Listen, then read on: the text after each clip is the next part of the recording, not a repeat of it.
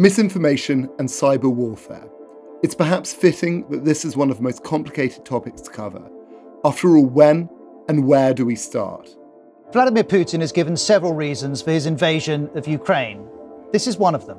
We will be aiming at demilitarization and denazification of Ukraine. But Russia's claims about Nazis in Ukraine are a mix of falsehoods and distortions. For a start, Ukrainians are not being held hostage by Nazis. Their president's Vladimir Zelensky. He's Jewish. He has relatives who died in the Holocaust. And he's president because he won 73% of the vote in 2019. I've got a friend in Kharkiv who was telling me that they were recording bombs dropping around them to send to Russian family members who all said, oh, this is Ukrainians bombing their own city. And they just wouldn't believe her. The effect of misinformation is, is remarkable. To an extent, we've probably all felt the impact of it. There have probably been times where we've read something and taken it at face value and not interrogated it at all. In this episode, I'll be looking at these tactics of misinformation why they've worked so well over the last eight years, and why, like so many other things, they've been completely upended by Russia's full scale invasion of Ukraine.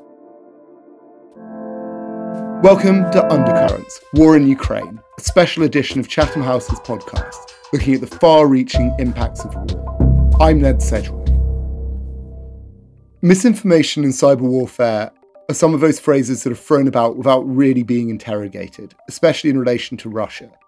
In this episode, in order to better understand it, we'll be talking to Oxford Information Lab CEO Emily Taylor, Chatham House Senior Consulting Fellow Keir Giles, and former chair of the DCMS Select Committee and host of Infotagion podcast, Damian Collins MP. First, I want to understand what modern misinformation and propaganda means. I'm Emily Taylor, CEO of Oxford Information Labs and the editor of Chatham House's Journal of Cyber Policy. So, Emily, as simply as possible, where can we draw the line between misinformation and information that we don't like?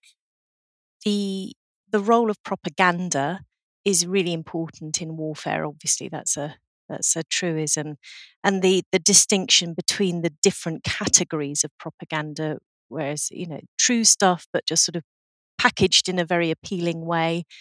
Then there's things that are just happen to be false, but it you know non-intentional. And then there's disinformation and psychological operations or psyops, where there, it's it's false information and the intent is to mislead. And actually, what we're seeing in the current Ukraine conflict situation is a blend of all of these things. And so, you know, the, the whole propaganda piece, um, it brings in multiple factors and disinformation and the use of technology to amplify that disinformation is a, is a key component, but it's not the only component. I was just in the Czech Republic a couple of weeks ago, and what really struck me was that the people I was speaking to there, whether it was the students I was teaching or experts in this area, they made no distinction between the sort of cyber attacks that we would think of as like the hack and leak or um, attacks on critical infrastructure and disinformation. They saw them all as information operations, all part and parcel of the same thing. How long have these tactics been used by Russia, and have they always been an important part of their defensive and offensive tactics? I was really struck to, at the university in the Czech Republic, and the students um, brought up a, um, a 1980s KGB defector called Yuri Bezmenov, and it turns mm. out that this this interview is uh, is a preamble to a recently issued video game. So, but he's describing this. He's saying, well, everybody thinks the KGB does spying. About 15% of our activities were spying, and the rest, the 85%, was on psyops Mm. and it's about eh, and he talks about this as a, having a very long time horizon it taking about 15 to 20 years to demoralize a population because you then you're getting to every site every bit of their educational cycle. And you know one of the disconnects and the sort of senses of like how can this be is when when people are speaking to relatives and friends in the Russian Federation and they literally will not believe that what we're seeing or having reported is true. They absolutely will not accept it. So why is that? How could that how could that be so effective? What did Russia's tactics look like in the build up to the war? And what can we learn about their aims from what they were doing? So mm. the Russian population has really been warmed up over the last six months or so prior to the uh, to the invasion with a high volume of Russian language disinformation aimed at that domestic audience. You know, these tropes of Nazific- denazification, you know, the, the, the language, the intentional use of of um, of, of the sort of Nazi, uh, completely untrue Nazi tropes there that that warm up that domestic um, um, audience to supporting or at least not objecting to the invasion, and then um, and then a spike in English language, German language, and other languages um, disinformation just prior to the invasion itself. So particularly striking in Germany, um, according to research by Semantic Visions in, in based in Prague, they were they were saying, well, there's a relatively low volume, but it just kicks up really exponentially just three weeks before the invasion, and a very high proportion of it um, is disinformation aimed at influencing the federal government's position in relation to the war.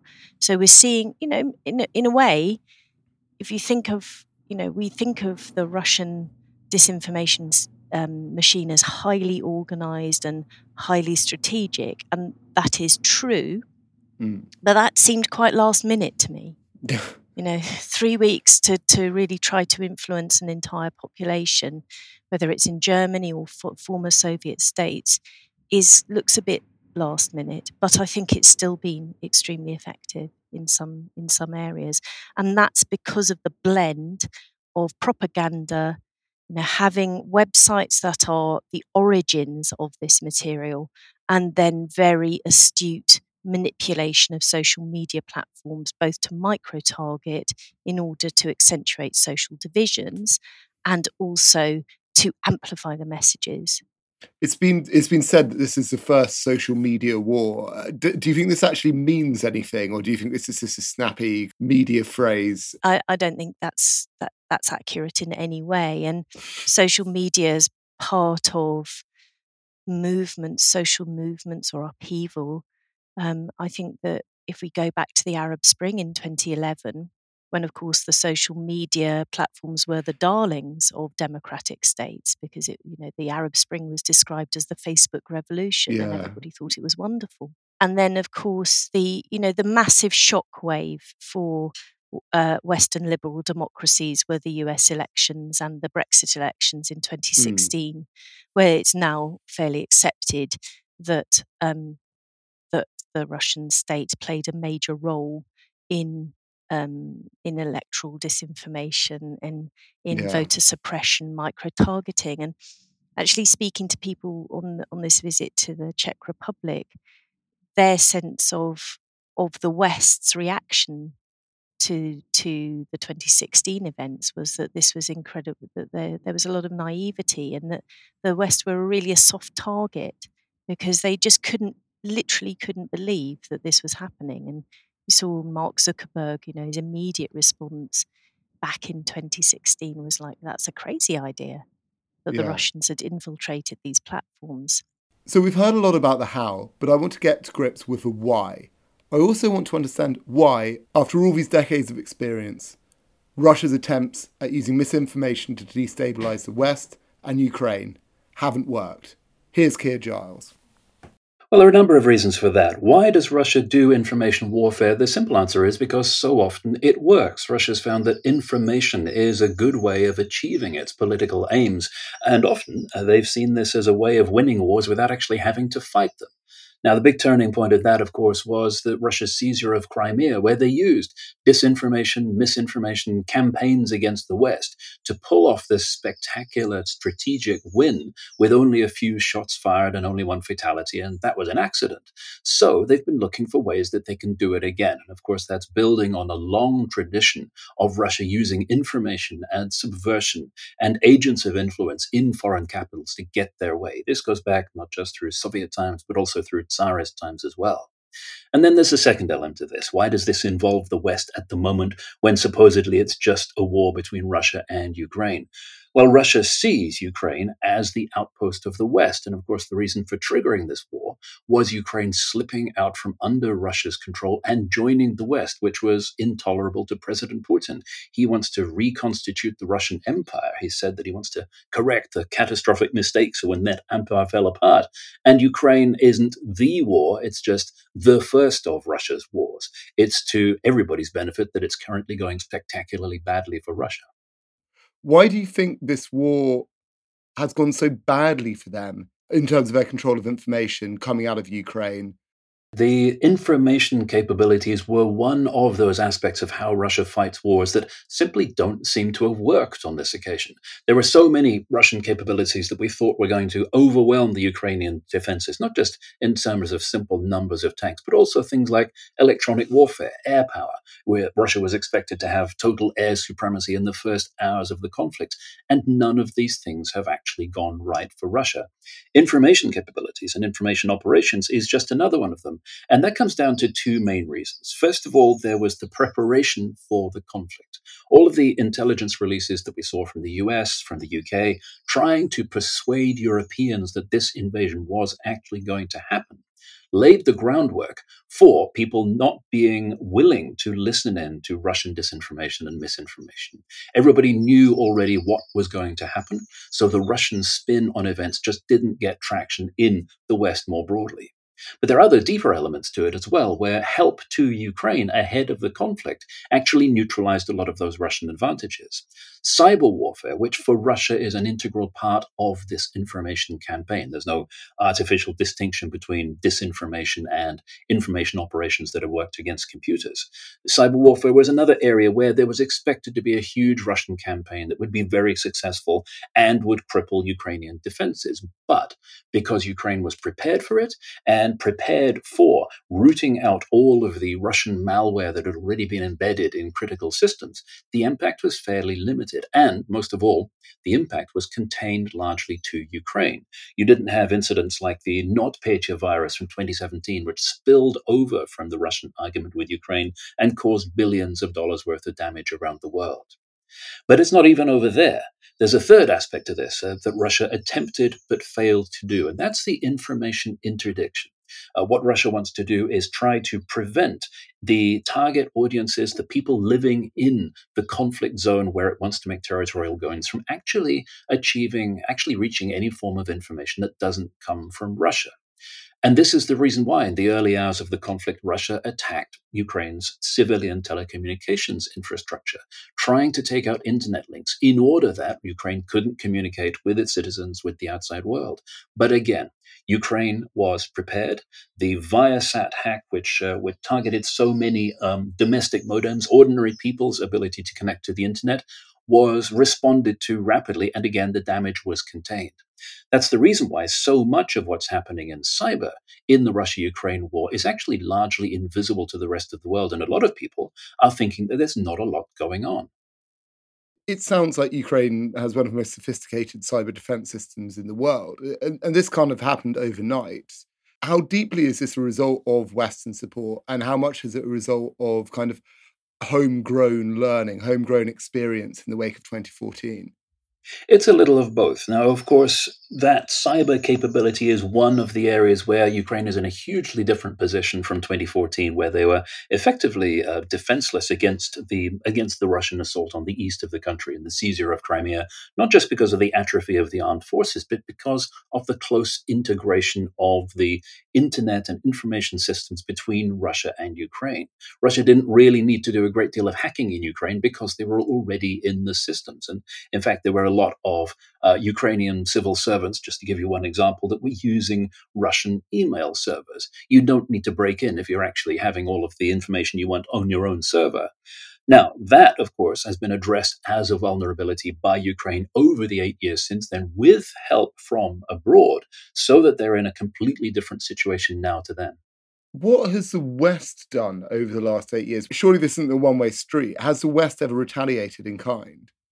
It's far more of a one way street than a lot of people assume. There are a lot of constraints on Western countries actually striking back against the, the malign influence, the subversion, the malicious disinformation campaigns, partly because, of course, it's completely incompatible with, with Western morals and values. So, when, for example, Russia mounts a campaign against a country um, that supports anti vaccine conspiracies in order that they, they trigger a public health crisis in that country, even before we had the pandemic. They were busily at this.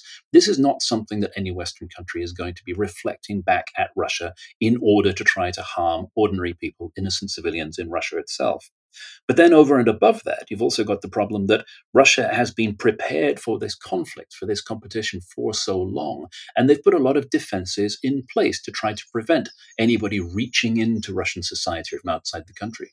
That's not just the censorship. It's not just the uh, the way in which they put these soft filters on people accessing information from outside the country on the internet, but also now with this accelerating crackdown that you see in Russia, it's actually a criminal offense to repeat some of the information that is coming from outside the country that doesn't agree with the official line from Russia. After all, this is a country which, from time to time over its history, has has been so concerned about ideas and opinions coming in from from the outside world that it's banned completely the the import or ownership of foreign books. And that's an unbroken Russian tradition which has come through Soviet times right down to the present day, now that President Putin has insisted with Russian internet service providers that they put in place those unworkable constraints and controls on what people can actually access. How seriously do you take the threat of tactical nuclear weapons used in Ukraine? Is that more misinformation or something that we should be worried about? The threat of u- nuclear use is a major part of the Russian disinformation campaign. All of the rhetoric, all of the threats that we hear from Russia, from President Putin on downwards, right through the state media, gets a lot of traction in the West and gets an excited reaction every time it comes out, mostly because people forget this is an absolutely standard, routine part of Russian political rhetoric that we've heard so many times before. And it comes out at the same point every time. It's when Russia wants a little bit more freedom of movement, a latitude to latitude of operations to do something without anybody else interfering. And they'll carry on making these threats for as long as they get that same very gratifying response.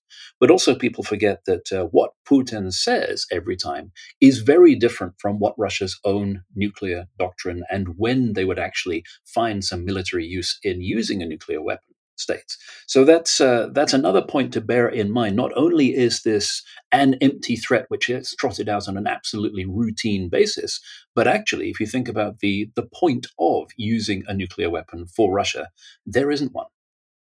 The Conservative MP Damian Collins has been at the forefront of the British attempts to combat Russian cyber attacks and try and increase online safety. I'm fascinated to get his perspective, as he's someone whose view actually will shift policy. I wanted his take about the grey area between cyber warfare and conventional war. We don't yet have a good set of uh, rules of engagement for, if you like, digital warfare, be that you know state sanctioned disinformation campaigns or um, you know or or cyber warfare looking to interfere in systems in other countries. You know what is what is um, allowed, what is not allowed, what is a proportionate response to that. I, think that is that is an aspect of modern warfare that doesn't really have any rules yet. And we've seen the Russian, you know, the Russians uh, and the Chinese are involved constantly in looking to disrupt the systems uh, of companies and, uh, and other countries around the world using digital technology. Um, and I think it, it, depends on what the messaging is. So, for looking at disinformation as, as a propaganda tool, um, there are different audiences for that and I think one of the things I think we sometimes forget is that what I think is particularly true at the moment is that often the primary audience for Russian state disinformation, even when it's targeting other countries, is the Russian public. You know, it is to make other countries look weak and divided, and, and their leaders look corrupt. You know, so that people are less questioning of, of the leadership they have uh, back at home. It also it might depend on the action as well. I mean, I, um, someone described to me the difference between like traditional marketing and military disinformation might be that if uh, in traditional marketing you wanted to sell a brand of um, of mineral water, you might talk about its provenance or how digitally refreshing it is. You would try and encourage people to buy it because by, based on the superiority of the product. In a war situation, you might persuade someone to buy bottled water by telling them not that it's wonderfully refreshing, but that the water in the water system has been poisoned. Uh, and therefore you will die if you drink it. So, yeah, so, so there, there, are, and I mean, disinformation has been used more to encourage people to behave in certain ways. You know, to to encourage people to, you know, to believe that one place is safe or another place is dangerous, uh, that one community is good and another community is bad, uh, and that is, I think, how disinformation is used by the Russians in these wars. After years at looking at Russian misinformation campaigns, what are the Russian tactics that you look out for, and how can they inform their future actions? Well, I think the, the Russian tactics are, are relatively simple in a way. Well, I say that now, I think, because we've become so familiar with the way disinformation networks work. So it's about it's recognizing that the algorithms of social media platforms can be externally gamed. That you can, so if you set up a a a of full of building full of people operating bot accounts on Twitter, in person, trying to impersonate uh, real people or behaving like real people, but they act as a group, then they can help set certain topics to trend. They can help make certain ideas trend. They can also pile in in support of ideas that they agree with. And you see this, I think, increasingly with the Russians now, that they won't necessarily go to the trouble of setting up fake accounts. They'll look to identify people's views which are consistent with the narrative that the Russians wish to put out. So if you take the view, for example, on the war in Ukraine that uh, NATO expansion has provoked Russia to act in the way that it has acted, plenty of Western commentators, you know, uh, have have suggested that is the case. Um, and then you sort of say, well, we'll amplify that. We'll get these fake accounts to boost these things that people are saying that we happen to agree with as well. And they'll use their own embassy network and people linked to the Russian state to boost and amplify those messages, as well as using fake accounts to do it. So they're looking to amplify pro-Russian voices and and pro-Russian narratives. So around the war, that will be things that justify um, the invasion, that may in the future justify the use of chemical weapons by falsely claiming that the Ukrainians have used them first, by claiming that the, the Ukrainians are Nazis. By you know, we saw there was lots of footage of Ukrainians welcoming the Nazis as liberators during in the Second World War uh, that was was pushed out there. Now that's all being done as part of a deliberate strategy. So sometimes it's about trying to push narratives that the Russians are, are favorable to. Other times, though, it can just be, and I think this is often a case with disinformation strategies, is they're not necessarily looking to persuade you that certain falsehoods are absolutely fact. They might be looking to leave you in a position where you don't really quite know what to believe anymore, and you don't trust the media. You know, so you don't, and I think the, the, the main, the so-called mainstream media, as it gets called, is you know not just with Russian disinformation, but, but lots of disinformation campaigns is often the target, which is to say you, know, you can't trust the state media. Um, you know, there there are lots of counter narratives online, some of which could be true, some of which might not be true, and the audience then is left not knowing what to believe. So in the case of Ukraine, they might look to say, well, you know, I may not totally agree with uh, what Putin has said. I don't don't think there was any justification for invading Ukraine, but or I seem to I seem to see lots of stuff online that suggests Ukraine is full of lots of bad people and does bad things, and therefore you know it's not surprising the Russians you know they've they've poked the Russian bear once too often, and therefore it's not surprising they've behaved as they have done. And Russia would regard an outcome like that as perfectly acceptable. I've got to ask about the the online safety bill um, that that is, is potentially coming in. How do you think that this will change the game when it comes to dealing with um, with Russian misinformation? Well, so, so I think the, the, the, most important thing the online safety bill does is create liabilities and responsibilities for the social media companies themselves. So, you know, and I think so. There is a you know there is a question that if you see, um, uh, you know, we find evidence that the Russians are buying ads to target voters in the UK or citizens in the UK to spread disinformation and propaganda. What obligations are the to, of the social media companies to take those accounts down or take or take those ads down? That's and I think that's where the online safety bill can be helpful. If we see them, you know, uh, spreading, um, you know, clearly, you know, extreme disinformation, maybe um, totally fake uh, films, you know, deep fake films uh, about incidents that didn't happen. If we see that content being spread, or we see content being spread that that glamorizes terrorism and um, uh, and, and extreme violence, then it's not just a question of saying, well, that the offence has been committed by an agency in St. Petersburg, but there's not very much we can do about it because we can't get them to take it down. Um, it would be saying to, to companies like Facebook in that situation, okay, it's clearly been proven that these networks exist. They've been operated inauthentically in a foreign country. It's in breach of your platform policies and it's in breach of the online safety bill. And you've got to take this stuff down. And so I think what it what it will help help create is a more proactive regime where companies are required by a regulator to be actively seeking out content like this and to act much more swiftly, both when they find it or if it's reported to them by others. I'm glad people finally seem to be taking cybersecurity and the threat posed by aggressive state actors seriously. I do worry, though, that even the laws designed to protect us against this could be manipulated by Western leaders. But at times I've found this narrative that the West wouldn't kind of debase itself with misinformation and divisive online campaigns slightly hard to believe. After all, accusations around Donald Trump's involvement in inciting the Capitol riots remain unanswered. There are also questions that remain around NATO. Many outside of the West would argue that as a military extension of Western power, they do, no matter how peaceful they are in comparison to Russia, pose an intrinsically belligerent and antagonistic force. We'll be looking at NATO next week, and whether history can tell us whether they're a force for protection or actually just containment. Thank you for listening to this episode of Undercurrents War in Ukraine. And thank you to Emily Taylor, Keir Giles, and Damian Collins. If you want to learn more about what's going on in Ukraine, head to Chatham House's website, chathamhouse.org. We'd love to hear your thoughts on this issue and what aspects you want us to cover next. You can find us on all social media at Chatham House. I've been your host, Ned Sedgwick. The producer is David Dargahi and Anouk Millet from Earshot Strategies. And thanks also to Alistair Burnett at Chatham House.